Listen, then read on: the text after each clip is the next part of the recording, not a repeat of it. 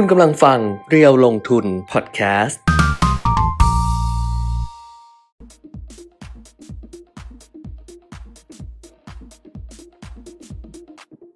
วัสดีค่ะสวัสดีครับอัปเดตเทรนด์ลงทุนนะคะ วันนี้อังคารที่ 29 พฤศจิกายน 2565 ค่ะ กลับมาพบกันเหมือนเดิมนะคะ ทาง Facebook Live เพจเรียวลงทุนแล้วก็ YouTube Live เรียวลงทุน Channel ด้วย เจอกันวันนี้ ใกล้สิ้นเดือน อืม แต่บางคนเงินเดือนออกไปแล้วไง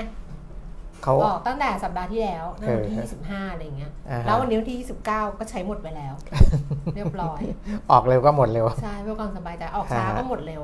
ออกเร็วก็หมดเร็วออกช้าก็หมดเร็วเออ เออ อ่าฮะ ทักทายกันได้นะคะสำหรับทุกท่านที่เข้ามาติดตามอยู่นะคะ ตอนนี้คนยังน้อยอยู่คุณวิระสวัสดีค่ะ ส่งข้อความมาแล้ว ใครที่ติดตามช่องทางไหนนะคะ ทั้งทาง YouTube ทั้งทาง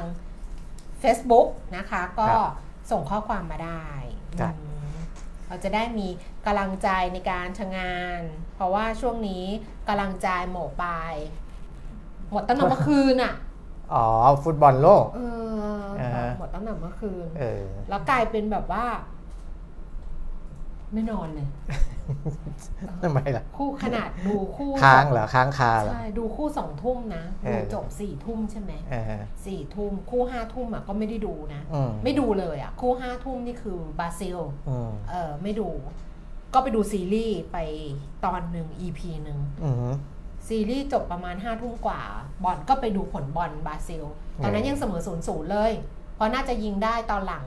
หลังๆละยิงได้หลังๆใช่แล้วจนแบบ ตีหนึ่งอะเมื่อคืนอะอืม ตีหนึ่งก็นึกเอออีกชั่วโมงหนึ่งอะอืม ก็คู่สุดท้ายก็มาแล้วตีสองแต่ก็ไม่อยากดูไง เออไม่อยากดูก็เลยเออก็ถูถูไทยๆปะนอนนอนไปอ่าฮะนาฬิกาปลุกก็ไม่ตั้ง อืมอืมตื่นตอนไหนก็ตอนนั้นกะแบบนี้มาไม่ทันตื่นสิบโมงมาไม่ทันก็ไม่จัด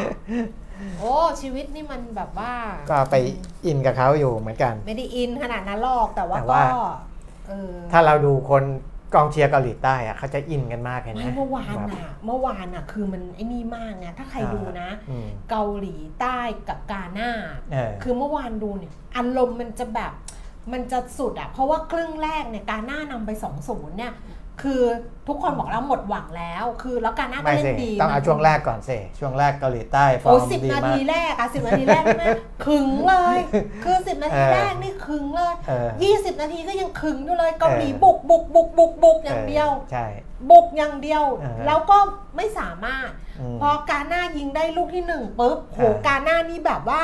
เหมือนกับคนละเรื่องเลยเออเออคนละแบบแล้วทีมเกาหลีนี้แข็งช็อตแกร่งขึ้นมาเลยใช่แล้วเกาหลีไอ้เออที่บุกบุกช็อตเลยอืมช็อตอืมจนเจอลูกที่สองเออในเวลาอันรวดเร็วเออแล้วการหน้ายิงสวยคือเออแบบก็ยอมรับเลย แล้วแบบเข้าฟหูตอนแรกเกาหลีนี่เหมือนกดรีโมทอะส่งบอลเคยเล่นเกมไหมคะเล่นเกมที่เป็นเกมไอ้ฟุตบอลอะเกมฟุตบอล อย่างนั้นเลยต่อลูกกันปุ๊บปุ๊บอย่างมันเล่นเกมปะวะกดเอออย่างนี้เลยเออแต่พอยิงประตูยิงไม่เข้าเออกาหน้านี่มาอย่างแบบเสียบอ่า จึ๊งฮะก็หมดหวังแล้วครึ่งแรกก็ไม่เอาแล้วอืมดิฉันเนี่ยถึงก็โพสต์ว่าขอไปดูซีรีส์แต่จริงๆไม่ได้ดูนะ ก็คือนั่งดูบอลแหละ แต่บอกว่าไปดูซีรีส์เพราะว่ามันสองศูนย์แล้วว่าแล้วการหน้ามันฟอร์มมันแบบอะไรอย่างเงี้ยเออปรากฏครึ่งหลังเปลี่ยนตัวเออเกาหลีก็เปลี่ยนตัวเปลี่ยนเปลี่ยนเกมอ่ายิงคืนครับสองลูกภายในเวลาห้านาทีอะเออคือลูกลูกแรกที่ ตีไข่แตกอะเอออีกลูกหนึ่งเสมอเนี่ยห้านาที โอ้โหเออกองเชียร์เกาหลีนี่แบบใจมันมาแล้วอะเออใช่สองสองเท่าอะ คิดดูอืมแล้วกันคือยังไงกูก็ต้องแบบเออเอาวะเอาให้สุด โดนลูกที่สามเออสนะลบเลยฟุตบอลก็อย่างนี้เขาถึงบอกไงว่าสลบเลยเอ่อปีนี้เนี่ยเมื่อเอาแน่เอานอนอะไรไม่ได้นะพลิกกันไปพลิกกันมาเหมือดเลยครับ แล้วคราวเนี้ยเกาหลีจะไปเจอใครนะสุดท้ายโปรตุเกสโป รตุเกสชนะมาสองแมตช์แล้วอะเออเออ ก็ไม่แน่หรอกนะเขาดูอจากยากที่เก็บผ่านๆมาเขาอยากเก็บเก้าแต้มอ๋อเพื่ออ๋ความอไม่แน่ไม่แน่มันไม่เพราะว่ามีผลนะเขาอาจจะคือถ้ามองในทางเกมบอลเขาบอกว่าใครที่เข้าชัวร์ๆแล้วเนี่ยเขาจะเก็บตัวอืมอ่าสำคัญสำคัญไว้สำหรับนัดถัดนัดถัดไปเลยคือมองข้ามช็อตไปเลยก็พูดไปเขาจะประมาณนั้นอืมเออเขาทำเต็มที่ทุกแมตช์แหละเออเอออะเรื่องฟุตบอลโลกก็นะครับเศร้าๆหน่อยสำหรับดิฉันนะเออเออคนที่เขาเชียร์การหน้าอะไรเขาก็ไม่เศร้าหรอก หรือเออเชียร์หรือเขาก็แบบสนุกไงเขาก็เออสนุกกันไป เออดิฉันก็แต่ดิฉันก็จะเชียร์ต่อไปก็ครับบอกแล้วว่ารไปสุดทางแค่ไหนทั้งญี่ปุ่นกับเกาหลีใต้อะอ่าฮะเราก็จะไปแค่นั้นอืมแล้วเมื่อวานเนี้ย นี่มึงไปอ่านของน้องแบงค์มา คือตอนเนี้ยสำหรับไทยอะครับบอลไทยเนี่ย เขาก็จะพูดถึงรีซอร์คุณรู้จักรีซอร์ใช่ไหมทีละเทพเออวิโนไทย เพราะว่ารีซอร์เขาจะเลิกเล่นเขาแขวนสตั๊ดเออเขาจะแขวนสตั๊ดเพราะฉะนั้นเนี่ยก็เลยเหมือนกับว่าคนก็จะไปพูดถึงรีซอร์เยอะว่าครับช่วงที่ผ่านมาความสำเร็จของเขาหรืออะไรอย่างเงี้ยอืมแล้วก็เมื่อวานก็มีนักข่าวเขาสัมภาษณ์มั้งนักข่าวก็ถามเขาว่า เรื่องบอลไทยจะไปบอลโลกอะอ่าเออมีความเป็นไปได้ไหมอะไรเงี้ยรีซอร์เขาก็บอกอันนี้อ่านมานะ ไม่ได้ฟังนะเอออ่านเอมาอเขาก็บอกว่า อันนี้เขาไม่รู้หรอกอ่าแต่เขารู้แค่ว่า ทำยังไงถึงจะให้นักฟุตบอลอะหรือทีมชาติเราอะเออ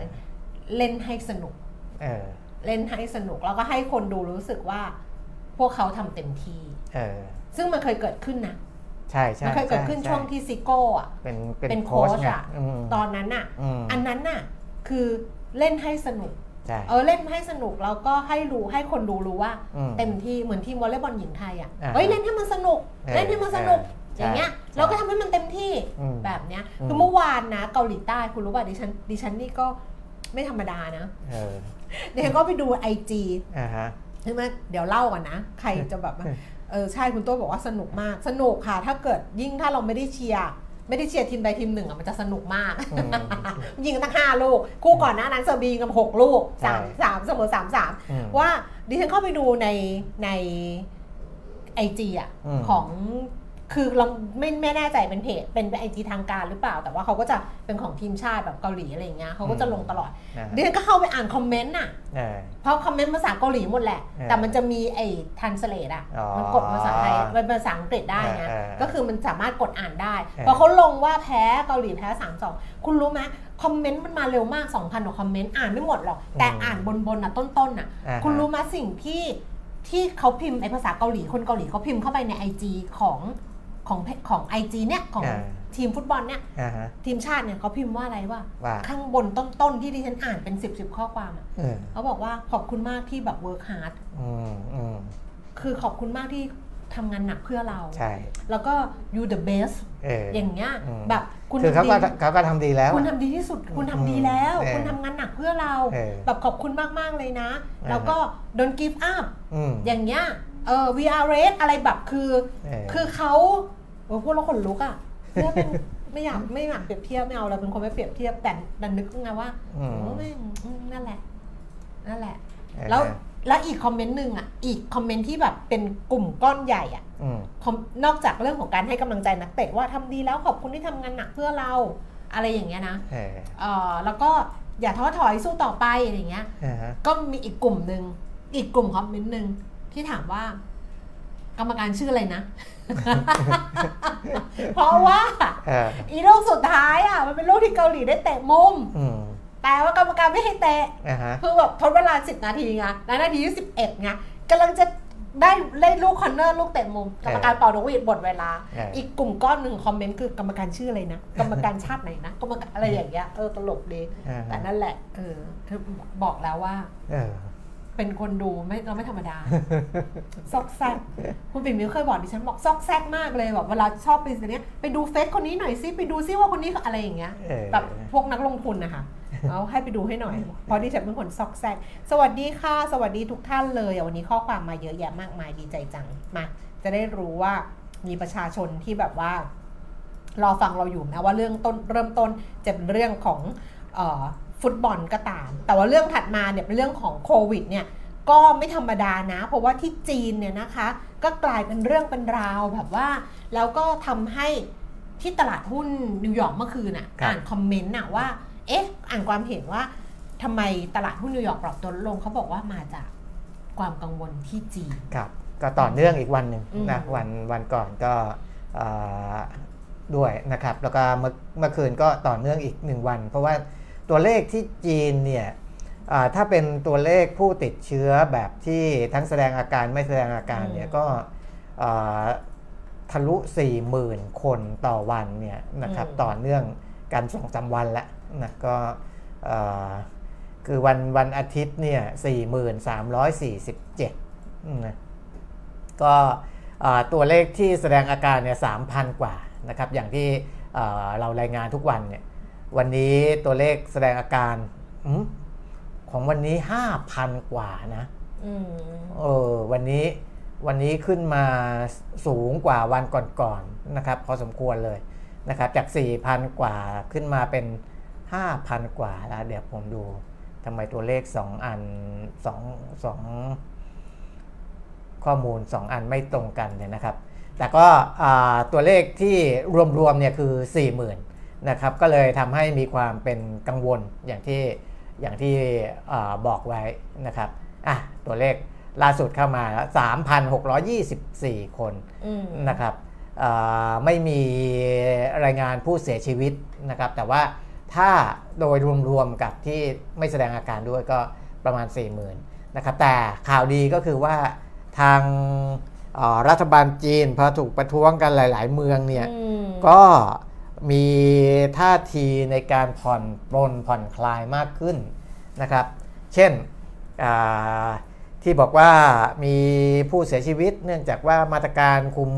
โควิดเนี่ยแต่ว่าทางการจีนเขายังไม่ยอมรับนะคุณแก้มอืมที่บอกว่าอืมเอออ่าที่บอกมีไฟไหม้เออะไรออะอะไรนั่นน่ะเพคือราะว่ามีต้องไฟคุมไหม้อะในเหมือนกับที่ครับตึกที่อยู่อาศัยอืมแล้วก็มีคนเสียชีวิตครับ แล้วเขาก็อ้างว่าที่ออกมาไม่ได้เนี่ยเป็นครับเพราะว่าเรื่องของการคุมเข้มอืมเรื่องโควิดเออก็เลยแบบออกมาไม่ได้แล้วล็อกหรืออะไรเงี้ยครับทำให้มีคนเสียชีวิต อันนี้เออไม่ยืนยัน ก็ก็ทางชาวบ้านเขาก็มองต้องมองอย่างนั้น เพราะว่าอืมไอ้มาตรการคุมเข้มเนี่ยทำจริงอืมนะครับ ซึ่งปักกิ่งเนี่ยเพิ่งจะประกาศยกเลิกการตั้งสิ่งกีดขวาง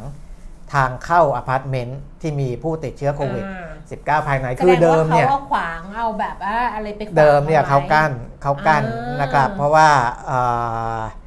เขาเขามีมาตรการหนึ่งที่แต่จริง ๆ อาจจะไม่ได้เป็นมาตรการทั่วไป เพราะว่าตอนที่เขาที่ทางการของกรุงปักกิ่งเขาประกาศยกเลิกตั้งสิ่งกีดขวางเนี่ย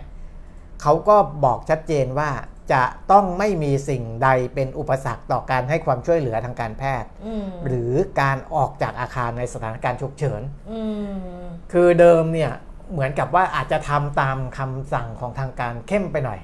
มคือไปคุมจนแบบออกไม่ได้โอ้โหออกไม่ได้เลยอะไรเงี้ยเออแต่ว่าความใหม่เนี่ย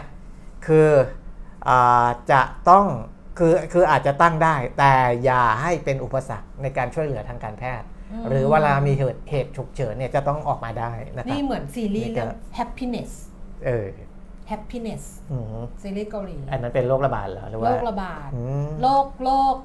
มามาจากโควิดนั่นแหละ ครับ แต่ว่าเป็นการเขาให้เหมือนกับพัฒนายา อืม อันนี้มันเป็นอีกอีกก้าวหนึ่งคืออ่าโควิดหายไปแล้ว แต่ว่าไอยาที่กินอะครับต้านไวรัสอะไรเงี้ยมีอืมเอฟเฟกต์แล้วทำให้คนเนี่ยแบบว่าไปกัดกันอะเออซอมบี้อะแต่ไม่ใช่เป็นซอมบี้นะไปกัดอืมพิธีกรรมก้าวแล้วเออกัดพอกัดแล้วเนี่ยไอเชื้อเนี่ยเออมันก็จะแพร่แพร่แล้วปรากฏว่ามันอยู่ใน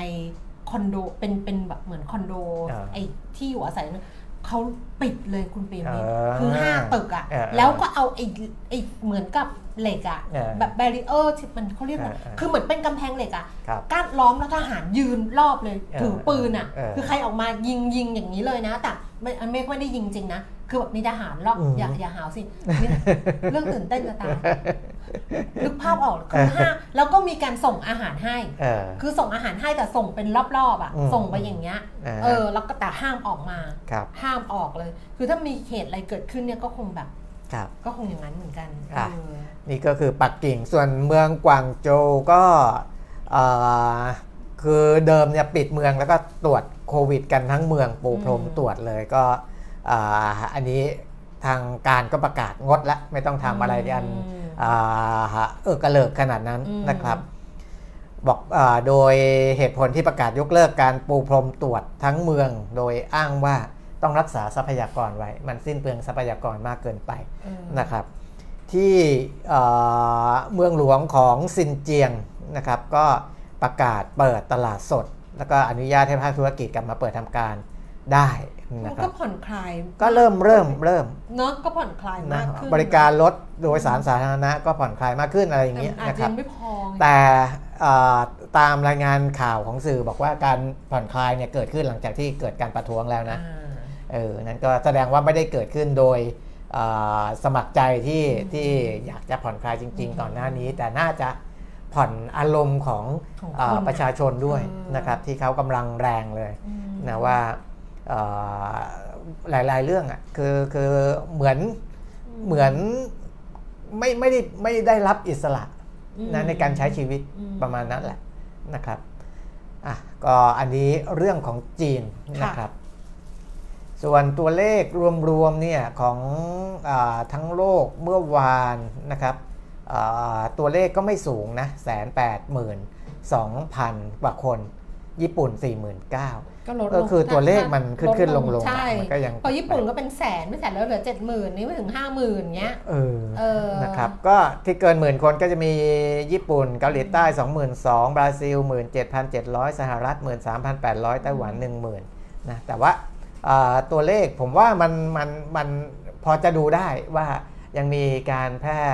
ระบาดอยู่เยอะไหมแต่ว่าอาจจะขึ้นขึ้นลงลงเพราะว่าอืมบางทีอ่า นำแบบอ่าที่ไม่แสดงอาการมารวมบางบางทีก็ไม่ได้เอามารวมอะไรเงี้ยอืมบางทีไม่ได้เข้าสู่ระบบอะไรมันก็เยอะแยะไปหมดอะนะครับ อย่างของบ้านเราเองนี่ตอนนี้ก็อ่าหาตัวเลขที่เข้าระบบนี่ก็ของเราเขารายงานจะเป็นวีคเออเป็นสัปดาห์อย่างสัปดาห์ที่แล้วอะมีอ่าฮะยอดติดเดี๋ยวนะครับ 4,000 กว่า4,000คกว่าคนนนี่ไง4,000 กว่าคน อืมแล้วเขาก็บอกว่าเฉลี่ยวันละ 700 กว่าคนเออเออเขารายงานเป็นวีคเป็น นะครับ weekly แล้วก็อ่าเสียชีวิตก็ยังมีอยู่นะค่ะก็คือสัปดาห์หนึ่ง74 คน แต่จริงๆบะส่วนใหญ่เนี่ยจะไม่ถึง 2 หลักจะไม่ถึงค่ะ10 คนต่อวัน แต่ก็ยังมีผู้เสียชีวิตอยู่อย่าง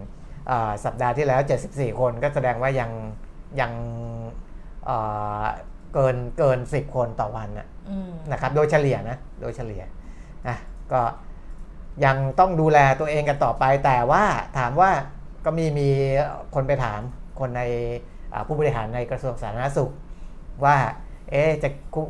เอ่อจะต้องเข้มงวดอะไรกันมากขึ้นไหมช่วงปีใหม่ เพราะว่าเทศกาลนี่จะต้องเจอกันไม่ต้องเยะหรอกเออทางไม่ต้องหรอกก็มีแต่ว่าผมยังไม่เห็นข่าวแบบเป็นทางการนะไม่หรอกแต่ว่าอ่า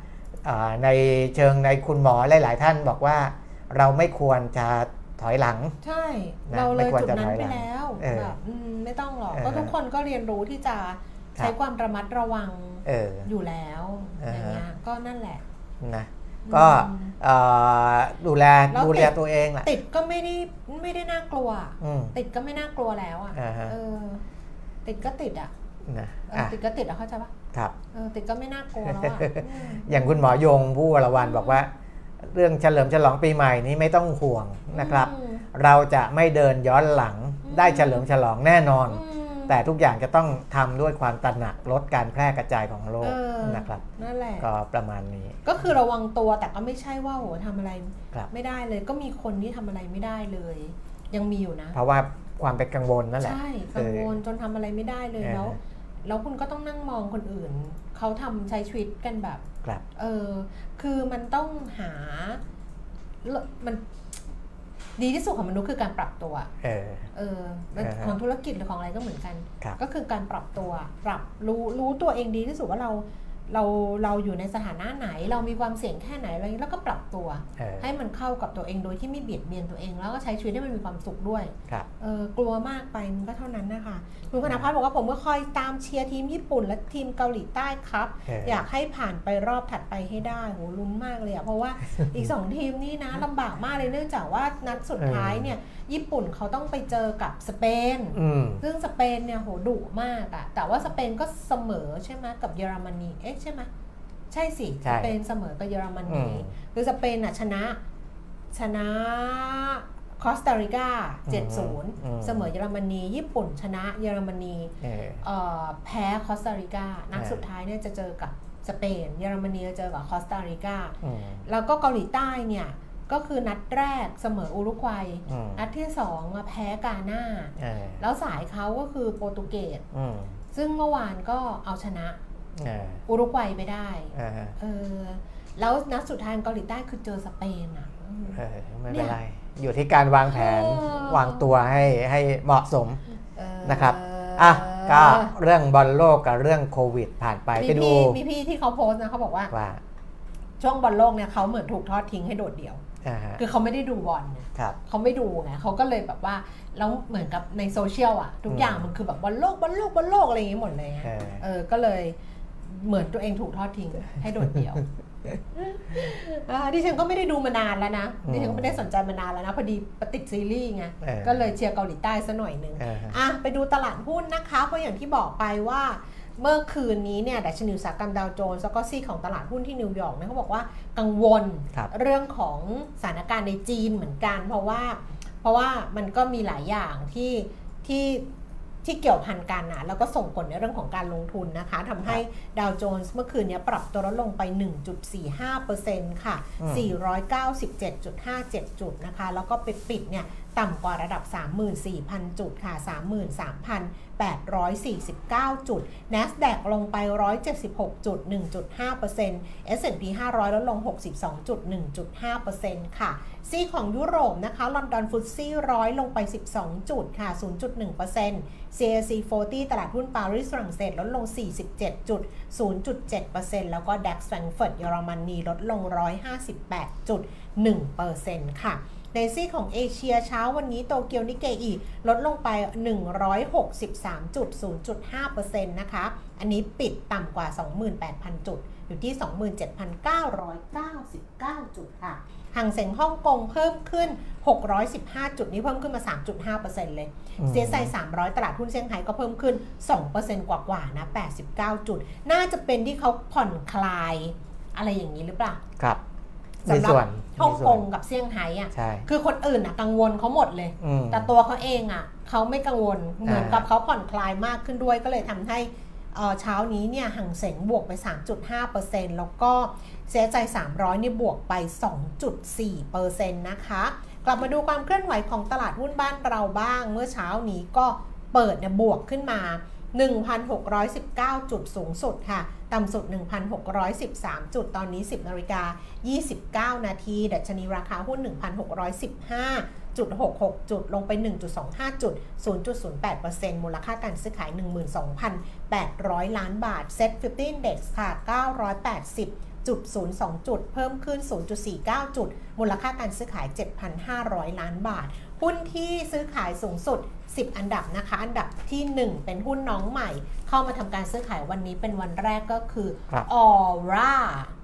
ออโรราครับชื่อย่อคือออร่าคือชื่อเต็มเนี่ยออโรราดีไซน์จำกัดมหาชนเขาถึงไปอยู่แฟชั่นไง เพราะเขาเป็นงานดีไซน์ไงงานดีไซน์ เพราะกำไรเข้ามาจากงานดีไซน์กำไรเขาเอ่อไอตัวทองคำแท่งเนี่ยมันมันมันส่วนต่างมันนิดนิดหน่อยๆแต่แต่ค่ากำเนิดที่คุณแก้มบอกว่ามันก็ไม่เยอะเนี่ย แต่ถ้าขายเยอะๆมันก็เยอะ ที่ต้องไปเต้นอะฮะที่ต้องไปเต้น ก็ใช่ คือถ้าปริมาณมันมากเนี่ยแต่ละเส้นแต่ละชิ้นมันอาจจะไม่เยอะแต่รวมๆกันทั้งหมดอะมันเยอะ ไม่แต่ละชิ้นก็เยอะนะ ค่ากำเนิดนะเออบาทละบาทถูกสุดเลยนะอืมถูกสุดบาทละพันพันสี่ถูกสุดอะคือเออไม่มีลายเลยอะเออ แต่ถ้าเกิดแพงๆนะอืมบาทละสี่พันยังมีเลยนะอืมค่ากำเนิดอะเออเราไม่ได้เราเราบาทหนึ่งอะค่าทองเท่าไหร่ค่ากำเนิดเท่าไหร่เออเขาถึงลดค่ากำเนิด40-50%ได้ถ้าเราไปเต้นออใช่ใช่นั่นเพราะไงบาทปาแล้วเข้าไปสี่ห้าพันบางทีอะเขาถึงลายแบบธุรกิจเขาอืมเขาถึงไปเน้นอืมเรื่องเรื่องของการออกแบบ คุณออถากมแบบดิฉันสิ ดิฉันเนี่ยเป็นผู้ผู้เชี่ยวเชี่ยวชาชาญญเหรอเรื่องเรื่องททอองงเนี่ยรูเหรปอพรรณอ๋อเพราะว่าตอนเด็กๆอะดิฉันสะสมเออดิฉันไม่รู้จักไงอ่าฮะดิฉันสะสมทองรูปพรรณเนี่ยเออแล้วโตมาถึงรู้ว่าโหโง่จริงเลยเพราะว่าแต่แต่มันก็แต่ว่าโง่ไม่โง่ไม่รู้นะ แต่มันก็ทำให้เราอะเราเริ่มตั้งแต่เรียนมหาวิทยาลัยอะอ่าแล้วมีเงินเหลือดิฉันซื้อทองทีละสลึงอะอืมอืมสลึงหนึ่งเมื่อก่อนพันสองร้อยห้าสิบบาทอ่าคิดดู ใครซื้อทองทันไหม สลึงละพันสองร้อยห้าสิบไม่รวมค่ากำเนิดเออ เออ ค่ากำเนิดบาทละสี่ร้อยอะไรอย่างเงี้ยอืมเออ ไม่ทันเลยดิ คุณไม่รู้จักนะดิฉันซื้อ ไม่ค่อยได้ซื้อเองไงดิฉันซื้อดิฉันเออไปร้านทองตั้งแต่ ตั้งแต่ดิฉันเรียนมหาลัยเลยอ่าฮะแล้วดิฉันก็ไปซื้อทองสลึงหนึ่งเป็นสร้อยข้อมืออ่าแล้วพอมีเงินอีกก้อนหนึ่งอีกหน่อยหนึ่งดิฉันก็เอาอันเนี้ย เส้นเส้นละสลึงอะเออไปไปเปลี่ยนเปลี่ยนเป็น เออ50 ตังค์เนี่ยเออ ก็เสียค่ากำเนิดสองต่อแล้ว อืมพอมีอีกหน่อยหนึงก็เก็บไว้อ่าฮะ สามสลึงนะไม่มีทองเขาไม่ขายสามสลึงหรอกเขาขายคห้ารับสลึงห้าสิบตังค์อืมบาทหนึ่งอืมเดนก็ไปเปลี่ยนเป็นบาทหนึ่งเออก็ก็เสียค่ากำเนิดอีกรอบหนึ่งแล้ว เออ แล้วตอนเอาไปขายคืนเนี่ยราคาทองก็ลดลงด้วย อ่าฮะเพราะว่าเขาก็จะหักนู่นหักนี่หักนั่นมีส่วนต่างอยู่แล้ว ครับ เออขาดทุนย่อยยับอะถ้าคิดตอนนั้นแต่มันทำให้เราอะเออ พอไปไปมาเปิดหีบดูอะเออเอ้ยฉันมีทองเยอะเหมือนกันนะ ตั้งแต่ตอนเด็ก ๆ เพราะว่าซื้อสะสมไปเรื่อยๆไงชอบใส่อ่าฮะอันนั้นทองไม่แพงไม่ไม่โดนไม่โดนตัดข้อมือเหมือนสมัยนี้อืมเออ ซื้อไปเรื่อยๆแล้วอยู่มาวันหนึ่งอ่าก็ขายหมดเลย เมื่อมันราคาเก้าเก้าพันบาทอ๋อบาทละเก้าพันเออเราเราเออซื้อบาทละสี่พันสี่พันห้าเออขายหมดเลยบาทละเก้าพันก็คิดว่ามันก็เอ่อ ร้อยเปอร์เซ็นต์มีกำไรเยอะแล้วมีอะไรกำไรเยอะแล้วเออถ้ามันอยู่ตอนเนี้ยเรียกดิฉันว่าเศรษฐีเออแต่ตอนเนี้ยมันไปหมดแล้วแล้วดิฉันก็ไม่รู้ด้วยว่าเงินที่ขายอะมันหายไปไหนเออมันเวลามันมีเงินก็ใช้อย่างนี้แหละ อ้าวอ่าออร่านะคะออโรราดีไซน์วันนี้เข้ามาทำการซื้อขายวันแรกนะคะ มูลค่าการซื้อขายเนี่ย2,000 กว่าล้านบาท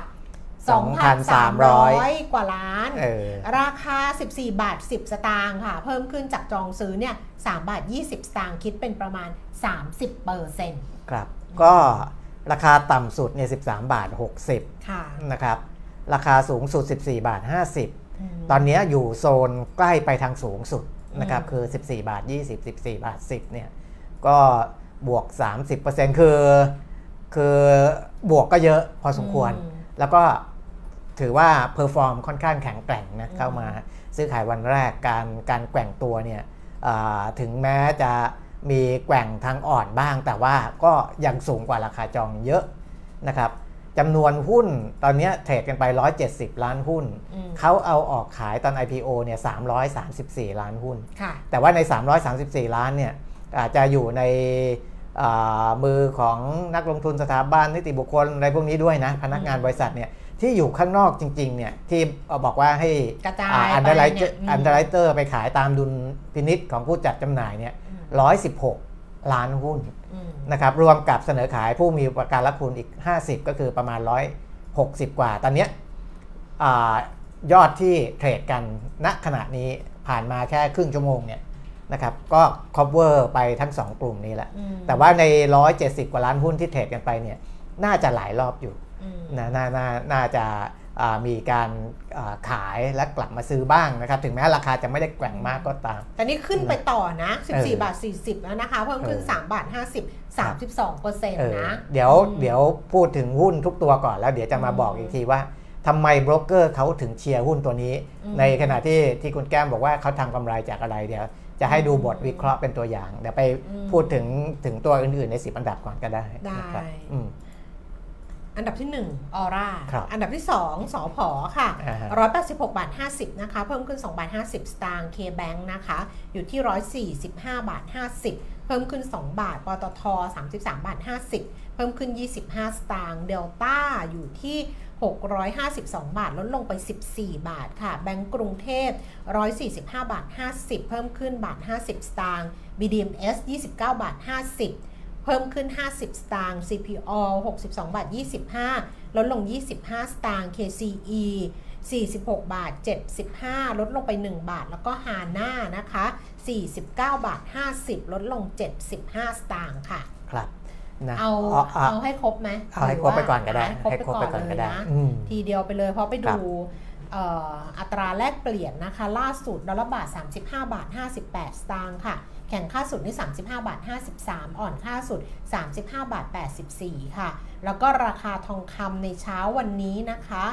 ราคาอยู่ที่ระดับ 1,747 เหรียญต่อออนซ์นะคะ เช้านี้ราคาบ้านเราค่ะ 29,450 รับซื้อคืนนะคะ ขายออก 29,550 ราคาน้ำมันเมื่อวานใจแข็งมาก ไม่ลงอะ ใจแข็งไม่ยอมไม่ยอมประกาศลด ใช่เมื่อวานเออลงไป 2 เหรียญเอเนี่ยอเอา2%แต่ว่าอาจจะลงวันนี้ก็ได้นะ คือเขาจะจะราคาน้ำมันดิบจะส่งทอดมาที่สิงคโปร์อีกวันหนึงใช่อะแต่ว่ามันเนี้ยมันกระดกหัวมันมัขึ้นแล้วนะเออขยับขึ้นนิดนึงเออขยับขึ้นมานิดเออนึงนะคะ Brent 84 เหรียญ 21 เซนค่ะ เพิ่มขึ้นมาเหรียญ 2 เซน1% West Texas 77 เหรียญ 95 เซน เพิ่มขึ้น 69 เซน อันนี้เป็นราคา real time นะคะ ส่วนดูไบเนี่ยเป็นราคาเก่า 85 เหรียญ 79 เซนต่อบาร์เรลค่ะ ครับ ครบแล้วนะอะ กลับมาที่รอ ไม่ใช่รอออโรล่าออร่านะคะออร่าอเอออร่าออร่านะครับออร่าออโรล่า ก็อ่าอันนี้หยิบบางโบรกเกอร์มาพูดถึงนะครับที่เขาวิเคราะห์หุ้น Aurora Design เนี่ยเอาของอ่า Land and House Security แล้วกันนะครับบริษัทหลักทรัพย์ Land and House นะครับก็อ่าเมื่อวานบอกแล้วเรื่องของการขยายสาขานะครับเมื่อกี้พูดไปแล้วว่าการขยายสาขาส่งผลกับกำไรยังไงอืมทำให้เขาขายทองได้มากขึ้นอืมโดยเฉพาะทองรูปพรรณอืม นะครับได้ค่ากำเนิดมากขึ้น ก็มีรายได้มากขึ้น ตามสาขาที่เพิ่มมากขึ้นก็ว่าไปนะครับซึ่งบทวิเคราะห์บอกว่าอ่าคือออร่าเนี่ยออโรล่าเนี่ยเน้นขยายสาขาในห้างสรรพสินค้าใช่ ซึ่งตอนนี้ยังมีห้างสรรพสินค้าที่ยังไม่มีห้างแบรนด์นี้เข้าของเขาเออเข้าไปตั้งเนี่ยอีกเยอะมากเลยอืมนะครับอ่าเขาเรียกว่าพื้นที่ที่มีศักยภาพเนี่ยมากกว่า 1,350 สาขาอืมแต่เขาตั้งเป้าขยายแค่ 409 สาขาในปี 2567 นะ 6667 เนี่ย 400 กว่าสาขา นะครับ ทั้งทั้งที่ศักยภาพเนี่ยยังมีอีกเยอะนะ การขยายสาขาเนี่ยทำไมถึงเป็นเรื่องดีนะครับอืมบทวิเคราะห์บอกว่าใช้เงินลงทุนต่อสาขาเนี่ยแค่ 6 0แสนถึง8 0แสนบาทต่อสาขาแค่นั้นเองอืมนะ เพราะฉะนั้นอ่าใช้เงินลงทุนแค่เนี้ยแป๊บเดียวก็คืนทุนละ นะแป๊บเดียวคืนทุนแป๊บเดียวคืนทุนเพราะฉะนั้นที่เหลือก็จะเป็นกำไรนะครับก็จะเป็นกำไร แล้วก็อ่าการมีสาขาเนี่ยทำให้เขาเสนอผลิตภัณฑ์ใหม่ให้กับลูกค้าได้นะสร้างกลยุทธ์การตลาดส่งเสริมการขายอะไรก็ว่าไปนะครับอันนั้นตัวหนึ่งเรื่องของการขยายสาขาสองคือเรื่องของธุรกิจขายฝากนะครับอันเนี้ยที่ผมบอกเขาน่าจะมามุ่งเน้นตรงนี้อืมเพราะว่าเขาบอกว่าเป็นธุรกิจที่มีศักยภาพสูงมากนะสูงมาก จะทำให้อ่าธุรกิจเนี้ยเติบโตแบบก้าวกระโดดจากเงินที่ระดมทุนได้นี่แหละอืมนะครับเมื่อวานผมบอกไปแล้วเหมือนกันว่า ธุรกิจนี้ต้องอาศัยเงินนะต้องอาศัยเงิน เพราะฉะนั้นพอได้เงินมานี่มีนี่สามารถที่จะขยายได้เยอะเลยนะครับ โดยพอร์ตลูกหนี้แค่ไตรมาส2ปี 65เนี่ยก็สูงกว่าสิ้นปี 64เนี่ย47%แล้วนะถ้ายิ่งขยายไปอีกก็ยิ่งโตอีกนะครับอ่า ปี 66 ปี 67 อะไรนี้เขาเขาก็ตั้งเป้าที่จะขยายอ่าแบบให้ได้เติบโตเป็นเท่าตัวนะ ตั้งเป้าพอร์ตสินเชื่อปี 67 เนี่ย ขยายเป็นมากกว่า 3.8 พันล้านบาทนะครับค่ะอ่าอันนี้ก็เป็นอีกตัวหนึ่ง ส่วนในเรื่องของความสามารถในการทำกำไรนะครับเขาจะทำกำไรได้ยังไงทั้งทั้งที่ราคาทองก็อิงกับราคาต่างประเทศ อิงกับสมาคมอ่าผู้ค้าทองคำหรืออะไรต่ออะไรอา บทวิเคราะห์บอกว่าการทำกำไร 1 มาจากค่ากำเนิดค่ะอันนี้คุยกันไปแล้วอ่า2มาจากส่วนลดการรับซื้อทองคำอืมคือคือเวลาซื้อกลับเข้ามาเนี่ยใช่ซื้อถูก ซื้อถูกไงซื้อถูกกว่าที่ควรจะเป็นเดินซื้เยอะเราซื้อปุ๊บนะเดินซื้อปุ๊บราคาหายไปทันเดินทีออกไปจากร้านนะเดินออกไปแล้วนึกกลับมาว่อีกทีไม่เอาดีกว่าเออขายคือกลับมาเอออ้าวอะเนื้อตรงนั้นทอหายตรงนั้นน่ะคือกำไรของเออของของของอืมของร้านร้านทองอืมนะครับ ส่วนที่เขาซื้อลดจากราคาทองคำอืมสามส่วนต่างของราคาขายและต้นทุนทองคำนะครับ ตรงนี้เนี่ยคำนวณยังไง ถ้าราคาทองคำปรับตัวเพิ่มขึ้น บริษัทเหล่านี้ที่ทำการค้าทองคำอืมจะมีความสามารถในการทำกำไรที่สูงขึ้นอืมยิ่งราคาทองขึ้น ร้านทองก็ยิ่งมีกำไรมากขึ้นนะครับ โดยกำไรครึ่งปีแรกปี 65 เนี่ย 383 ล้านบาทเพิ่มขึ้น 47%นะในขณะที่ยอดขายเพิ่มขึ้นแค่ 27%จะเห็นว่าอืมที่คุณแก้มบอกว่ามาจิ้นเขาอาจจะอ่าทรงๆเนี่ยแต่เขาทำมาจิ้นได้เพิ่มมากขึ้นอืมถ้าราคาทองคำมันเพิ่มขึ้นอือหือนะครับเอ่ออันนั้นก็เป็นส่วนหนึ่ง แล้วก็รายได้ดอกเบี้ยธุรกิจขายฝากเนี่ยเพิ่มขึ้นเนี่ยที่ผ่านมาเขาโตเยอะ 30% นะครับแต่ว่ายิ่งเขาจะขยายพอร์ตตรงนี้เนี่ยมันก็จะยิ่งโตไปอีกอย่างที่บอกแล้วนะครับอะก็ให้เห็นประมาณนี้นะว่าว่าการทำกำไรของเขาเนี่ยมาจากอะไรบ้างนะครับ แล้วเขาก็บอกว่าเขาทำทุกอย่างนะอันนี้คือรายได้ก้อนหลักๆนะครับ แต่ว่าเอ่อรายได้เล็กๆ น้อยๆอีก ไม่ว่าจะเป็นเรื่องของอะไรล่ะดูแลบริการอื่นๆอ่า ล้างซ่อมต่ออะไรพวกเนี้ยนะครับ แต่จริงๆอะเขาทำฟรีอยู่แล้วถ้าเป็นลูกค้าของเขาใช่นะครับ แต่ว่าอ่ามันเหมือนกับกับกับอ่า after sale service นะบริการหลังการขายนะครับ แต่ว่าอ่าเขาก็มีอะไรที่พ่วงที่เขาเรียกว่าเป็น one stop service ครบวงจรในเรื่องของทองนะครับอะอันนี้ก็แล้วแต่แต่ว่าราคาที่บอกว่าอ่าที่ Land and House วิเคราะห์เนี่ยที่บอกว่ามีมีข้อดีนู่นนี่นั่นเติบโตนู่นนี่นั่นเนี่ย ราคาอ่าเป้าหมาย target price เนี่ยอยู่ที่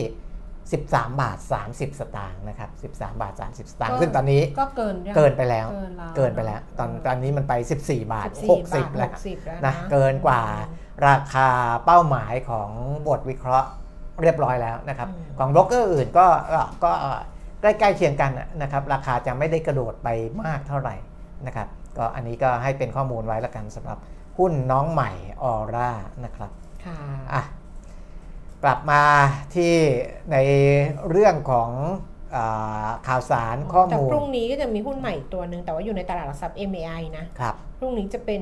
Primo Service Solution อันนี้เออเข้า MAI อ่าฮะอืมทำธุรกิจ อ๋อ ประกอบธุรกิจโดยการถือหุ้นในบริษัทอื่นของ Origin Property เอออืมนั่นแหละที่เขามีให้สัดส่วนของอืมผู้ถือหุ้นออริจินอะไรด้วยไงอืมอะเดี๋ยวค่อยมาว่ากันอีกทีพรุ่งพรุ่งนี้นี้พรุ่งนี้อยู่ในนะครับ MAI เออค่ะอะเมื่อกี้อ๋อเห็นข่าวข่าวหนึ่งที่วันก่อนที่คุณแก้มพูดถึง Black Friday นะครับเรากำลังพูดถึงว่าเศรษฐกิจมันอนาคตกำลังจะถดถอยไม่ถดถอยนะครับอ่าเงินเฟ้อสูง นะขึ้นดอกเบี้ย แต่ถ้าไปดูเรื่องของการจับจ่ายใช้สอยเนี่ยคุณแก้ม Black Friday เนี่ยของปีนี้ ยอดขายที่เกิดจากอืมไอเฉพาะอีเวนต์นี้เนี่ยอืมสูงสุดเป็นประวัติการณ์นะครับอืมนั่นหมายความว่าตั้งแต่ในประวัติศาสตร์ที่เคยเก็บตัวเลขอ่าการจับจ่ายในช่วง Black Friday มาเนี่ยปีนี้สูงที่สุดนะครับ อันนี้ C CNBC รายงานอืม จะโดยใช้ข้อมูลจากอ่า Adobe นะครับที่ติดตามยอดใช้จ่ายในเว็บไซต์ซื้อขายของผู้บริโภครายย่อยนะพบว่าปีนี้ยอดขายเพิ่มขึ้นอ่า2.3%เพิ่มขึ้นไม่เยอะ แต่ว่าก็สูงสุดเป็นประวัติการณ์นะครับ อัตราการเติบโตเฉลี่ยในวันทั่วๆไปของเดือนตุลาคมเนี่ยเพิ่มขึ้นอย่างก้าวกระโดด 221%นะครับ สินค้าที่ได้รับความนิยมก็พวกสินค้าอิเล็กทรอนิกส์ของเล่นนะพวกนี้นะครับอ,อุปกรณ์ออกกำลังกายนี้โต 200 กว่าเปอร์เซ็นต์ของเล่นเพิ่มขึ้น 285เปอร์เซ็นต์อะไรอย่างนี้เป็นต้นนะครับ เกมนี่ก็โตเยอะนะอันนี้อันนี้เป็นให้เห็นว่ายอดขายที่ถล่มทลายเนี่ยเป็นเพราะว่าอาจจะเป็นส่วนหนึ่งเพราะว่าคนหรือว่าผู้บริโภคเนี่ย ในสินค้าบางอย่างเขาไม่ได้ซื้อมาก่อนหน้านั้น คืออั้นมานะก็เป็นไปได้ แล้วก็มามาโตในช่วงที่มีการจัดโปรโมชั่นลดราคากัน แต่ก็แสดงให้เห็นว่ากำลังซื้อของผู้บริโภคเนี่ยยังคงแข็งแกร่งนะครับ ส่วนในจีนนะครับในแง่ของการคุมโควิดก็คุมในแง่ของการกระตุ้นเศรษฐกิจก็กระตุ้นนะครับ อย่างที่บอกว่าก่อนหน้านี้ก็ใช้วิธีพยายามจะ ให้สถาบันการเงินนะครับปล่อยสภาพคล่องออกมามากขึ้นนะครับคุมในเรื่องของการกันสำรองน้อยลงนะครับอ่าส่วนทางเกาหลีใต้ ธนาคารกลางเกาหลีใต้เขาก็ไปสำรวจนะครับนักการเงินนักเศรษฐศาสตร์ ในเรื่องของอาโอกาสที่เกาหลีใต้จะเผชิญวิกฤตการเงินในอนาคตอืมเขาก็ไปสอบถามปรากฏว่า 6 ใน 10 คน นะครับหรือว่าประมาณจริง ๆ ถ้าตัวเลขจริง ๆ ก็ 58.3%นะครับแต่เขาตีไปประมาณ 60%เนี่ยมองว่ามีความเป็นไปได้สูงที่จะเกิดวิกฤตระบบการเงิน และการเปลี่ยนแปลงอย่างรุนแรงบางอย่าง ภายใน 1 ปีนะครับ อันนี้ก็ทำให้ทางทางเกาหลีใต้ภาครัฐอาจจะต้องให้ความระมัดระวังมากขึ้น ในเชิงของการกำหนดนโยบายต่างๆ นะครับเพราะว่าก่อนหน้านี้เนี่ยเคยสำรวจเมื่อเดือนพฤษภาคมเนี่ยยอดที่บอกว่าจะเกิดเจอวิกฤตที่ค่อนข้างรุนแรงในอนาคตเนี่ยมีประมาณไม่ถึง 30%นะครับประมาณ 26.9%แต่ตอนนี้ขึ้นมาเกือบเกือบ60%นั่นแสดงว่ามีความกังวลมากขึ้น อันนี้คือในฝั่งของเกาหลีใต้นะครับ ไปดูซีรีส์ที่กำลัง on air ตอนนี้นะ เป็นเรื่องเกี่ยวกับไอ้ Reborn Rich เศรษฐกิจเลยนะอันนี้ซงจุงกิเออ Reborn Rich ตอนแรกดูทุกคนหูเรตติ้งเขาขึ้นตลอดเลยเอาละคือเรตติ้ง6ตอนอะเออขึ้นขึ้นขึ้นขึ้นขึ้นอืมออเพราะว่าคือเรื่องมันก็สนุกด้วยอะเออแต่ว่าถ้าเกิดใครที่อยู่ในยุคปี 1997อะอืม2540 ต้มยำกุ้งอะอืมซึ่งเกาหลีใต้เขาโดนด้วยเออเขาก็โดนด้วยเออก็จะพูดเรื่องนี้เลย อันนี้มันสะท้อนเหมือนกันนะพูดเรื่องนี้เลยว่าที่ว่าเรตติ้ง อันนี้คือเรตติ้งทั่วโลก เรตเรตติ้งในในเกาหลี อ๋อเรตติ้งในเกาหลีเรตติ้งในเกาหลีเออเออนึกว่าของของ Netflix แต่ที่ดูว่าของวิว ผิดหมดเลยผิดไม่ใช่เออใน Viu อันนี้ Viu อ๋อแต่ Viu อะเออ Viu Viu ไทยอะเออที่ฉันไม่รู้ คือที่อื่นเขาก็จะแพลตฟอร์มอื่นๆไงอ่าฮะที่เกาหลีเขาก็เป็นน่าจะเป็น Netflix ของเกาหลีด้วยแต่ว่าเออแล้วก็ช่องหลักของเขาด้วยแต่ว่า แต่ในไทยอะคือวิวเออแต่ในไทยอะเรตติ้งก็สูงสุดเออฮะก็คือเรื่องเนี้ยเป็นเรตติ้งสูงสุดในวิวอืมเออแต่ว่าที่เกาหลีอะก็คือเรตติ้งขึ้นขึ้นขึ้นเออตลอดไงแต่มันมันสะท้อนว่าไอ้แม้จะเป็นซีรีส์ในแนวเศรษฐกิจนะมันยังไม่มีเรื่องรักใคร่อะไรเอกันอเลยนะเจอไม่ใช่เรื่องชาวบ้านชาวบ้านหรือว่าเอ่อคือคือคนที่จะเข้าใจเรื่องพวกนี้ได้เนี่ยน่าจะต้องมีพื้นเรื่องของเศรษฐกิจ คือนิดหน่อยดิฉันว่าคนเกาหลีก็อิน เพราะว่าเออตอนนั้นน่ะตอน IMF เข้าไปอะเออคือเขาจะมีข้อตกลงกับ IMF เลยนะใช่ IMF เข้ามาแล้วกลุ่มทุนใหญ่จะโดนอะไรบ้างแต่มันถูกสะท้อนให้เห็นเลยนะคุณปิมิตว่าเออมันมีการเมืองเออมันมีการเมืองเออมันมีกลุ่มทุนเออมันมี IMF เออออย่างเงี้ยนะเออแล้วมันก็มีประชาชนเอออย่างเงี้ยเออคือ IMF เข้ามาบีบปุ๊บเนี่ยขอรับความช่วยเหลือใช่ไหมครับนักการเมืองเนี่ยก็ไปบีบทุนใหญ่เออ ไอ้ทุนใหญ่เนี่ย มันก็ไปหาทางที่จะทำให้ตัวเองอะล้มบนฟูก อย่าหาวสิเออเล่าเรื่องตื่นเต้นทีไรหาวทุกทีทุนใหญ่อะเออคือถึงแม้กระทบยังไงอะอ่าฮะแต่ว่ากระทบยังไงก็ก้อนเขาเองมีก้อนสะสมก็ไว้ยัเยอะมีแล้วก็เออไปไอ้คนที่เดือดร้อนจริง ๆอะเออก็คือประชาชนเออคือสุดท้ายอะสุดท้ายก็คือประชาชนเออที่ ไม่ได้เป็นไม่ได้เป็นแบบกลุ่มทุนอ่าฮะใหญ่อะครับเออคือรีบอลลิชชื่อเดิมที่ฉันชอบชื่อเดิมมากกว่านะเมื่อก่อนก็จะใช้ชื่อแต่มันคงยาวไปอะเออ The Youngest Son อ๋อ of Chaebol Family อ๋อ มาจากเรื่องนี้ ไม่ชื่อเดิม ไม่ใช่มาจากเรื่องนี้ คือเมื่อหรือตอนตอนตอนที่จะสร้างอะเออเออเขาบอกว่าเนี่ยจุงกีกำลังได้รับการทาบทามซีรีส์ใหม่เออคือเรื่อง เป็นเรื่องหลานชายคนเล็กของของตระกูลแชโบอันเนี้ยเออเออตระกูลทุนใหญ่อย่างเงี้ยก็คือ The Youngest Son of Chabo Family เออซึ่งตายแล้วเป็นคนที่รับใช้ตระกูลเนี้ยมาตลอด อืม เป็นคนรับใช้คือทำทุกอย่างด้านกฎหมายด้านอะไรโอ้เก็บเอกสารเออกองทุนรับเลยอย่างเงี้ย เราถูกฆ่า อ๋อ เพราะว่ารู้มาก อืมถูกฆ่าถูกฆ่าแล้วกลับมาเกิดเป็นหลานคนเล็กของตระกูลเออ เออแต่ว่าเขาก็เลยเปลี่ยนชื่อเรื่องอะเป็นอ่าฮะ รีบอลลิช เออ อืมซึ่ง IMF เข้ามานะมาบีบครับการเมืองอ่าฮะการเมืองไปบีบทุนใหญ่ให้ปฏิรูปครับคือบริษัทเล็กๆ บริษัทกลางอะบริษัทเหล็ก บริษัทยานยนต์ บริษัทอะไรเงี้ยที่ไปต่อไม่ได้หนี่เยอะอ่าฮะเพราะช่วงนั้นเกาหลีก็ก่อนหนี้ต่างประเทศเยอะอืมก่อนหนี่เยอะ ให้อันเนี้ยเอาไปควบรวม ซึ่งไอ้นี่มันก็บางทีมันไม่ได้อยากซื้อไงครับแต่ว่าต้องปฏิรูปต้องเอาแบบเอออาฮะเยอะเลยอะเออออสังหาการก็แล้วก็พูดถึงจุดเปลี่ยนของเศรษฐกิจเกาหลีอืม หลังจากวิกฤตต้มยำกุ้งปี 97อ่าฮะคือเขาก็เจอพร้อมๆกับเรา ใช่ เราเนี่ยออกจากอุโมงค์ไม่เจอครับแต่เกาหลีอะออกจากอุโมงค์ได้อืมแล้วก็ ถึงวันเนี้ยอาจจะหนี่ครัวเรือนสูง หรือใช่อาจจะวิกฤตอีกรอบนึง แต่ว่า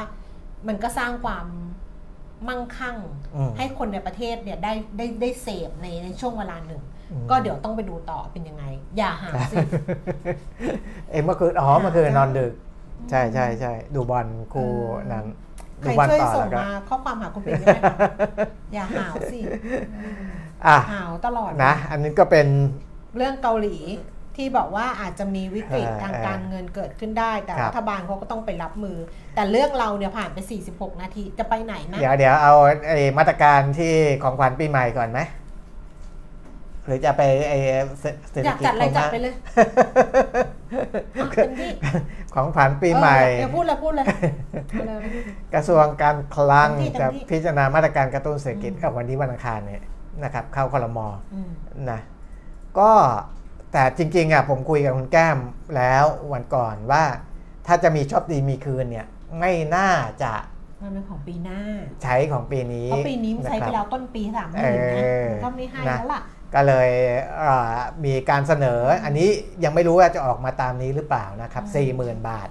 วงเงินเนี่ยนะครับอ่าจะโดยจะใช้ 1 มกราถึง 15 กุมภาก็คือ 1 เดือนครึ่งของปี 2566อืมนะอันนี้ก็อ่าถ้าเข้าตามนี้อันนี้ก็จะเป็นของขวัญปีใหม่ แต่ว่าเป็นปีใหม่ของปี 2566นะส่วนกระทรวงอื่นๆ ก็ก็ก็เสนอเข้าไปแต่อันนั้นอ่าไม่ต้องไปดู นะเพราะว่าอาจจะไม่ได้เรื่องสลักสำคัญอะไรอะไปที่เรื่องอื่นไปสิ เมื่อวานมันก็มีเรื่องส่งออกไง เออ เออ มันก็มีจเรื่องริส่งงเรื่องอขออกงมันสำคัญที่สุดเลยนะเออแต่เรามาพูดตอน 10นาฬิกา53นาทีนั่นแหละเออ มันสำคัญที่สุดเลยนะ เพราะว่ามันน่ะเป็นการปรับตัวลดลง มันหดตัวครั้งแรกติดลบในรอบในรอบ20 เดือนอะเออแล้วมันไปสะท้อนให้เห็นถึงแบบเฮ้ยข้างนอกมีอาการอะไรอย่างเงี้ยเออฮะแต่เราไม่พูดไง เราพูดทุพูกดได้เรื่องเลย เออเออเออไม่ใช่พูดได้เราต้องพูด อันนี้คือแบบเฮ้ยสัญญาณมันแบบอะไรอย่างนี้เว้ยมันต้องระวังเอาหุ้นก็บวก คือจริงหรือว่ามันลบมันมันรับไปตั้งแต่เมื่อวานแล้วว่าหุ้นไม่มันรู้เหรอรับรับรู้ไปเมื่อวานสำหรับอืมส่งออกอะเพราะว่าอืมตัวเลขเนี่ยเข้ามาในช่วงจะไอเทรดนี่แหละใช่นะมาช่ตวองนเทรบ่าดยช่วงอะต้นๆอะ ไม่ไม่มาไม่บ่ายปะไม่ไม่เอามาเช้าเหรอมาช้าแต่ว่าช่วงที่เราจัดรายการอ๋อจบไปแล้วแป๊บหนึ่งอะแหละเออนะตัวเลขก็เข้ามาแล้วนะครับนี่ดูคุณดูหน้าจอมันค้างตอนหน้าดิฉันเป็นเออได้ลงแคปไว้สิแคปไว้ บ้าหน้าตัวเองเป็นอย่างเงี้ยเนี่ยแคปไว้แคปไว้ได้ไงไปอะเอ่อ กระทรวงพาณิชย์แถลงเมื่อวานนะครับมูลค่าการส่งออก 21,772.4 ล้านดอลลาร์สหรัฐ อันนี้เป็นการหดตัว 4.4%เมื่อเทียบกับช่วงเดียวกันของปีก่อนนะครับถือเป็นการหดตัวครั้งแรกในรอบ 20 เดือนนะส่วนการนำเข้าหดตัว 2.1%เมื่อเทียบกับปีที่แล้วนะก็อ่าหดตัวทั้งส่งออกและนำเข้าปัจจัย ที่ทำให้หดตัวนะครับคือมันมันถ้าถ้าดู PMI หรือว่าดัชนีผู้จัดการฝ่ายจัดซื้อก่อนหน้านี้ ภาคอุตสาหกรรมของประเทศ คู่ค้าสำคัญเนี่ยลดลงต่อเนื่องนะครับ จีนยังคงมาตรการโควิดเป็นศูนย์อยู่นะก็ก็ส่งผลให้ตลาดจีนนี่ก็ไม่ได้กระตุ้นการส่งออกของเราได้เท่าที่ควรนะครับ แล้วก็เรื่องของนี่แหละ ที่ความกังวลเรื่องของเศรษฐกิจถดถอยในระดับโลกนี่แหละนะครับ แต่ว่าอ่าถ้ามองในแง่ของนักเศรษฐศาสตร์ หรือนักวิจัย เช่นของ CIMB ไทยเนี่ยเขาบอกว่าอ่าสิ่งที่กดดันอ่าในเรื่องของการส่งออกก็คือว่าการที่เงินเฟ้อยังสูงอืมและแต่ละประเทศก็ใช้มาตรการเอ้ยใช้นโยบายการเงินแบบตึงตัวอืมนะครับ อันนั้นเนี่ยยังเป็นอ่า ปัญหาสำคัญพอใช้นโยบายการเงินตึงตัวเนี่ยก็เลยทำให้าการความคล่องตัวในการจับจ่ายเนี่ยในเรื่องรวมทั้งมันจะไปส่งผลกระทบกับการนำเข้า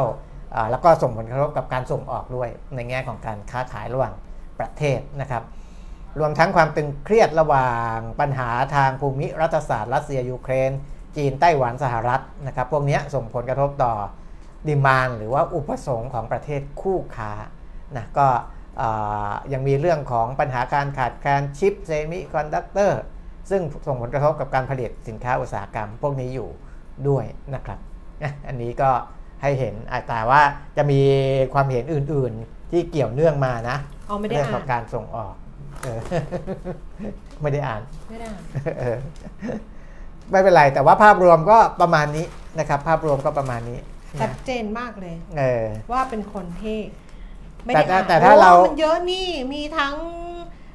EIC อะของไทยพาไทยพาณิณิชชย์ ย์มีทั้งทหารไทยธนาชาติ เออ มีทั้งทางสภาผู้ส่งออกสินค้าทางเรืออะไรอย่างเงี้ยเออต้องอ่านไหม เอาว่าเออเอาเอาดูลองดูเป็นตัวอย่างก็ได้ ว่าเขามองว่ามันจะเป็นระยะสั้นหรืออะระยะ TTB ยาทหารวไทยธนาชาตินะคะเออคุณเออฤทธิ์สถาผลเดชาครับหัวหน้าศูนย์วิเคราะห์เศรษฐกิจของ TTB นี่คนดูเขาก็คงนึกนะเออว่ามันอะไรของมันวะไม่เด็กไม่ก็ได้ไม่ได้อ่านมาเออเออไม่ได้อ่านมาก็ไม่เป็นไรเราก็อ่านฟังพร้อม ๆ กันได้ไงเออเออก็เหมือนอ่านหนังสือไปด้วยกันอะเหมือนแบบอ่านหนังสือญาติผู้ใหญ่ฟังอะเออเออนั่งอ่านหนังสืออะ ตัวเลขส่งออกเดือนตุลาคมติดลบ 4.4%เนี่ยเป็นตัวเลขมากกว่าที่คาดเออจากฐานสูงของปีก่อนด้วยนะคะ แล้วก็เริ่มมีสัญญาณการส่งออกชะลอตัว จากยอดการนำเข้าของเศรษฐกิจหลักของโลก เช่นสหรัฐยุโรป และก็จีน เริ่มชะลอลงอย่างชัดเจน ส่งผลให้สินค้าไทยเนี่ยชะลอลงตามไปด้วย ขณะที่ตัวเลขหาวอีกแล้วนะคะ ขณะที่ตัวเลขการส่งออกไทย เหลือ 2 เดือนสุดท้ายของปีนี้ยังมีโอกาสติดลบต่อเนื่อง อืมสองเดือนสุดท้ายของปีติดลบต่อเนื่องอ่ายังแต่ต้องเป็นการติดลบอ่อนครับๆหรือไม่ขยายตัวครับขณะที่ปีหน้ายังมีความไม่แน่นอนจากเศรษฐกิจโลกชะลอตัวอืมและมีความเสี่ยงเศรษฐกิจโลกถดถอยก็คาดว่าส่งออกไทยปีหน้ายังมีโอกาสติดลบอ่อนๆอันนี้ใช้คำว่าติดลบอ่อนๆนะแต่คาดคาดหวังว่าน่าจะรักษาการเติบโตไว้ได้0-3%ก็ดีแล้วอือืมมศูนย์ก็คือไม่โตอะครับเออนั่นแหละ ก็ถือว่าดีแล้วส่วน ภายใต้ GDP ไทยปีหน้าที่ทีมวิจัยเศรษฐกิจเนี่ย ปรับประมาณการเติบโตลดลงจาก 3.7 เหลือ 3.5%นะคะอืมอันนี้เป็น TTB Analytics ครับเขาก็บอกว่าต้องหาตลาดใหม่เพิ่มอะค่ะ ถ้าเกิดเป็นคำแนะนำก็คือต้องหาตลาดใหม่เพิ่มเพราะว่าเอ่อ ตลาดเดิมเนี่ยมันเริ่มอืมมีปัญหาแล้วมันมีการหดตัวด้วยไงอืมอย่างอย่างสหรัฐเนี่ยจากที่เดือนก่อนหน้านั้นก็คือกันยาค่ะขยายตัวตั้ง 26.2%ค่ะพอตุลาเนี่ยหดตัว 0.9%เนี่ยพลิกลงมาเนี่ยนะอันนั้นตลาดใหญ่ใหญ่สุดละสหรัฐ จีนนะครับหดตัวต่อเนื่องนะเดือนก่อนหน้านั้นหดตัว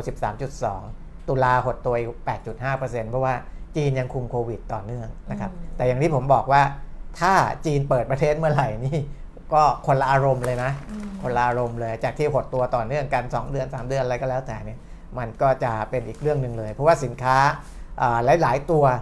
ที่ควรจะไปจีนได้นะครับเม็ดพลาสติกเคมีพันธุ์ผลไม้สดแช่เย็นแช่แข็งอะไรพวกนี้เนี่ยพอโควิดเนี่ยมันมันชะงักหมดนะครับแต่ถ้าเปิดประเทศในยพวกนี้จะกลับมาหมดนะอ่าส่งออกไปญี่ปุ่นจากที่เดือนก่อนหน้านั้นขยายตัว 1.7% ปรากฏว่าตุลาหดตัว 3.1%อันเนี้ยเป็นตลาดที่เราเคยพึ่งพาเดิมๆ เพราะฉะนั้นเนี่ยเขาถึงแนะนำว่า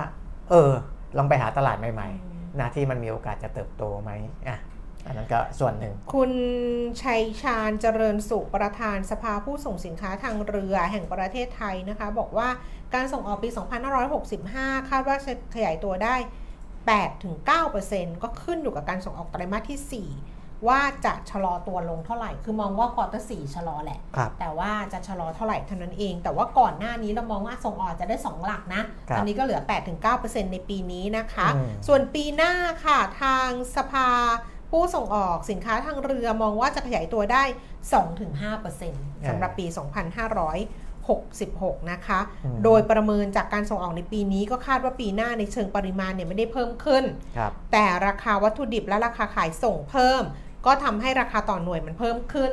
รวมถึงประเมินว่าปี 2566 จะได้รับผลกระทบจากเศรษฐกิจโลกที่มีสัญญาณการชะลอตัวครับนอกจากนี้นะคะปีหน้าต้องติดตามอัตราแลกเปลี่ยนค่ะ ซึ่งเขาคาดว่าจะเคลื่อนไหวอยู่ในระดับ 36-38 บาทต่อดอลลาร์สหรัฐอืมรวมถึงต้นทุนที่สูงขึ้นจากราคาน้ำมันค่าไฟฟ้าแล้วก็ค่าแรง ขณะที่สถานการณ์ค่าระวาง มีแนวโน้มปรับตัวลดลงในเส้นทางหลัก ส่วนปัญหาราคาวัตถุดิบผันผวนและปัญหาขาดแคลนเซมิคอนดักเตอร์จะบรรเทาลงบ้าง แต่ก็ต้องระมัดระวังอย่างใกล้ชิดครับ2ถึง5%สำหรับปีหน้านะ แต่ว่า EIC นะคะ ศูนย์วิเคราะห์เศรษฐกิจและธุรกิจ Economics Intelligence Center ของไทยพาณิชย์เนี่ย บอกว่าไม่ค่อยสดใสนะ แนวโน้มการส่งออกของไทย เพราะว่าเศรษฐกิจโลกมันชะลอตัวมาก แล้วก็บางประเทศเนี่ย แนวโน้มเข้าสู่ภาวะถดถอย โดยเฉพาะยุโรป แล้วก็สหราชอาณาจักรนะคะ ก็มองว่าปีหน้าเนี่ยจะขยายตัวประมาณ 2.5%แต่ก็ยังมองว่าขยายตัวขยายตัวนะได้อยู่อืมแต่ว่าก็อืมต่ำๆ2.5%ครับเออนะก็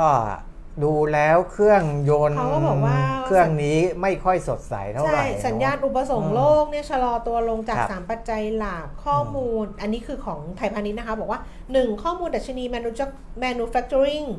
PMI ของประเทศคู่ค้าสำคัญรวมถึง export order เนี่ยอยู่ในระดับต่ำกว่า 50%ครับ2ก็คือข้อมูลการส่งออก 20 วันแรกของเกาหลีใต้ เดือนพฤศจิกายน หดตัว 16.7%อืมหดตัวสูงสุดในรอบ 30 เดือนนะของเกาหลีใต้ โดยการส่งออกเกาหลีหดตัวแรงในตลาดจีน ลดลงไป 28%ฮ่องกง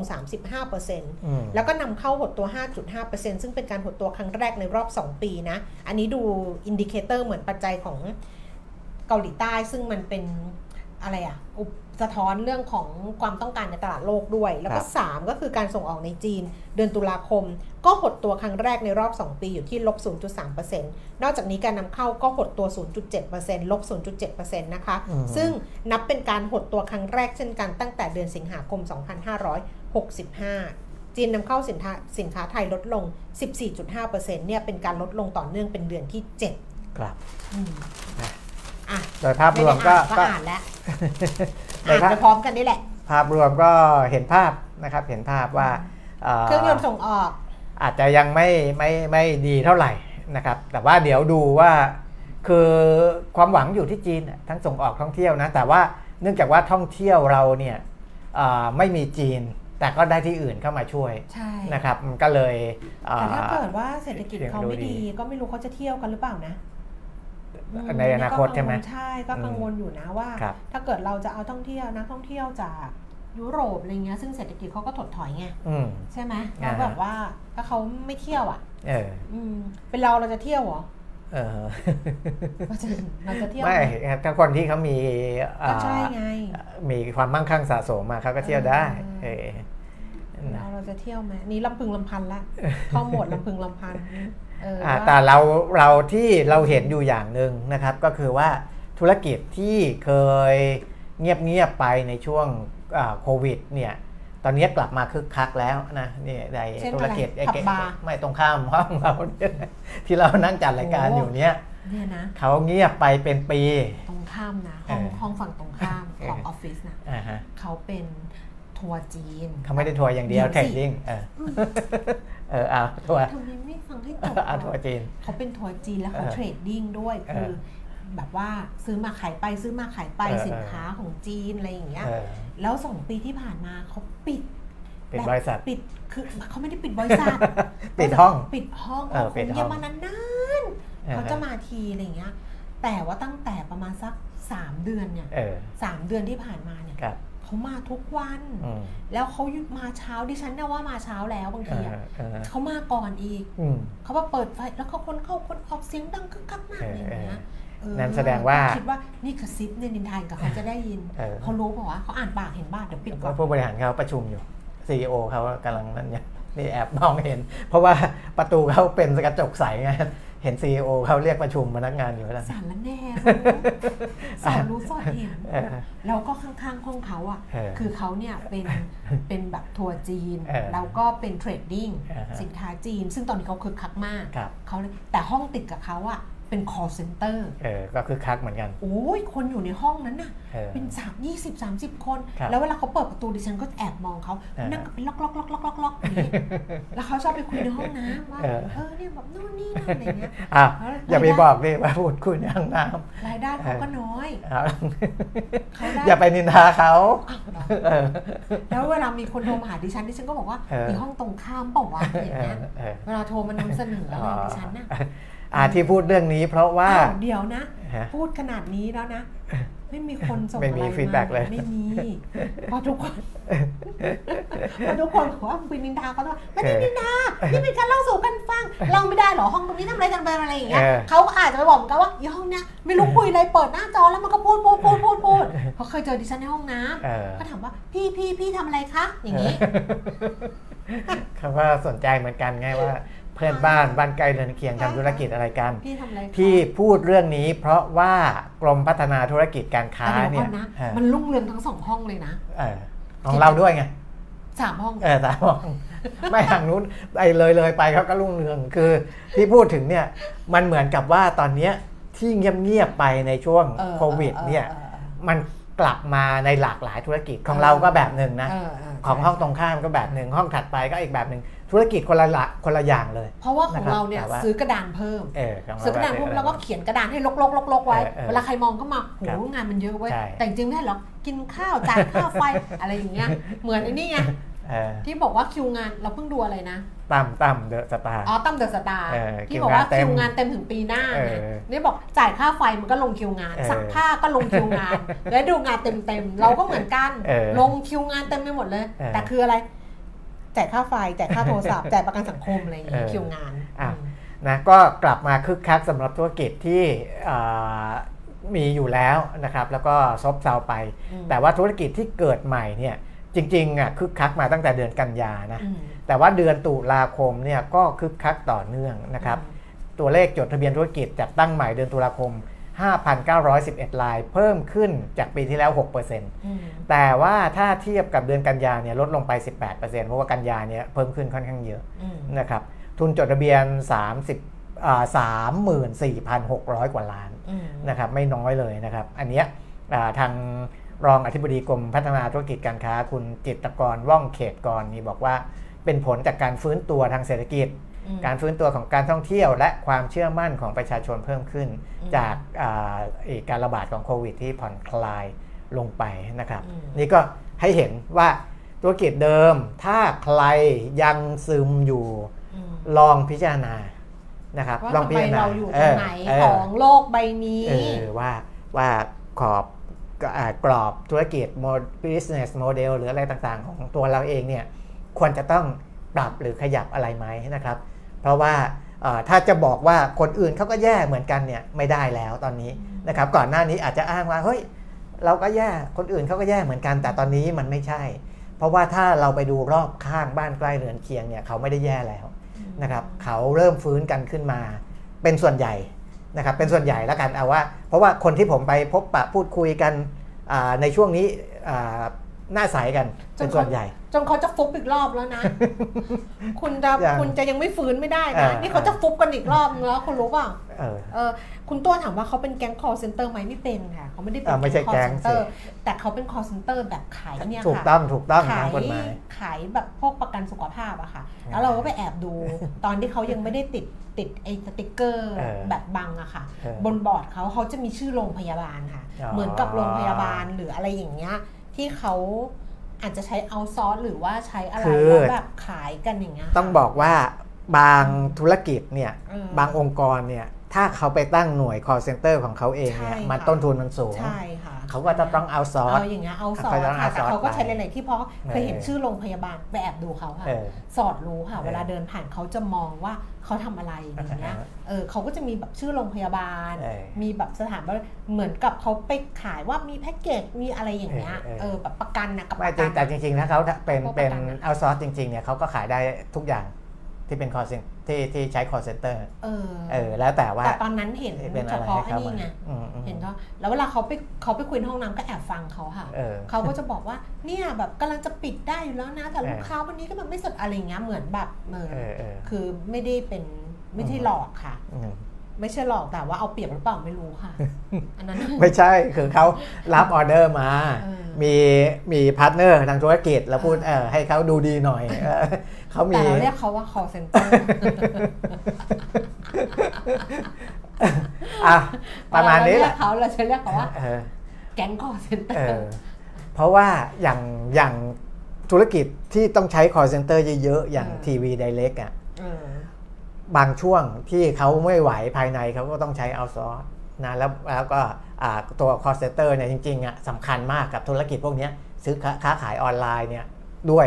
นะครับธุรกิจอื่นๆด้วยนะก็มันมีหนังสืออะใครว่าโลกกลมอะเออเล่มหนาอย่างนี้เลยอะเออคือเขาจะใช้แต่อันนี้มันนานแล้วนะเออมันนานแล้วนะ เขาใช้เอาซอร์สแบบอยู่ที่อินเดียอืมคือคนอินเดียพูดภาษาอังกฤษเออพูดภาษาอังกฤษได้แล้วก็ แล้วก็เก่งเทคโนโลยี เก่งเทคโนโลยีแล้วก็เออต้นทุนอะไม่แพงเออคือเวลาคุณสั่งซื้ออะแบบโทรครับเข้าไปเหมือนกับซื้อของจากยุโรปหรือจากอเมริกาอืมจริง ๆ แล้วเวลาเราสั่งอะเราอะเราไม่ได้คุยกับที่นู่นนะเราคุยกับคนที่อยู่ที่อินเดียอ๋อแล้วเขาก็แต่อันหนังสือมันนานแล้วดิฉันไม่รู้เออว่าเดี๋ยวนี้เดี๋ยเขาวนี้แบบมันเปลี่ยนหรือเปล่าไงเออแล้วมันก็มีหนังเรื่องหนึ่งอะจำชื่อเรื่องไม่ได้อะเออเขาก็เป็นอย่างเงี้ยคือเขาใช้ ดิฉันเคยดูแต่มันนานแล้วว่าจำไม่ได้จริงๆ แต่ว่าก็เป็นอินเดียเนี่ยแหละ อืมแล้วก็เขาจะจับเวลาเลยคุณปิงเขาจะมีนาฬิกาตั้ง ครับ แล้วก็คุณปิดการขายได้แค่ไหน อืม อย่างเงี้ย แต่คนที่เป็นคุมอะ คนเออ ที่คุมก็จะเป็นคนแบบคคนอเมริกันนะ อ่าฮะ เออ แล้วก็จะคุมแบบ call center อะที่เป็นคนอินเดียว่าให้อ่าปิดให้ได้ภายในกี่นาที เออ แล้วเขาก็ตั้งเลยว่า เวลาจะต้องลดลงนะ ลดลงลดลงลดลงไปเรื่อยๆเพื่อว่าจะได้มีปริมาณของการปิดการขายอะใช่ได้เร็วขึ้นอะไรอย่างใช่เงี้ย อุ้ยดูนานแล้วอะจำไม่ได้ ทุกวันนี้จำอะไรไม่ได้เพราะว่าดูซีรีส์เกาหลีไงเมื่อก่อนดูหนังฝรั่งแบบอะไรอย่างเงี้ยเออเออเยอะมากเลยแล้วก็มาเขียนรีวิวหนังเยอะนะเออเยอะอยู่นะแต่เกี่ยวกับเรื่องลงทุนเรื่องอะไรอย่างเงี้ยครับนี่ยังเซฟไว้เลยว่าแม่จ๋าตกใจค่ะ เดี๋ยวค่ะเดี๋ยวแป๊บหนึ่งค่ะแป๊บหนึ่งใจเย็แป๊บหนึ่งค่ะใจเย็นค่ะแป๊บหนึ่งไม่เรานี่ลืมดูเวลาแล้วก็ล่วงเลยมาพอสมควรแล้วโอเคจอะบแล้วเพราะว่าเขามาส่งน้ำนะคะเพราะฉะนั้นไปแล้วนะคะ ไม่ไม่คุยแล้วนะคะเออฮะโอเคงั้นเจอกันพรุ่งนี้นะคะ สวัสดีสวัสดีครับค่ะ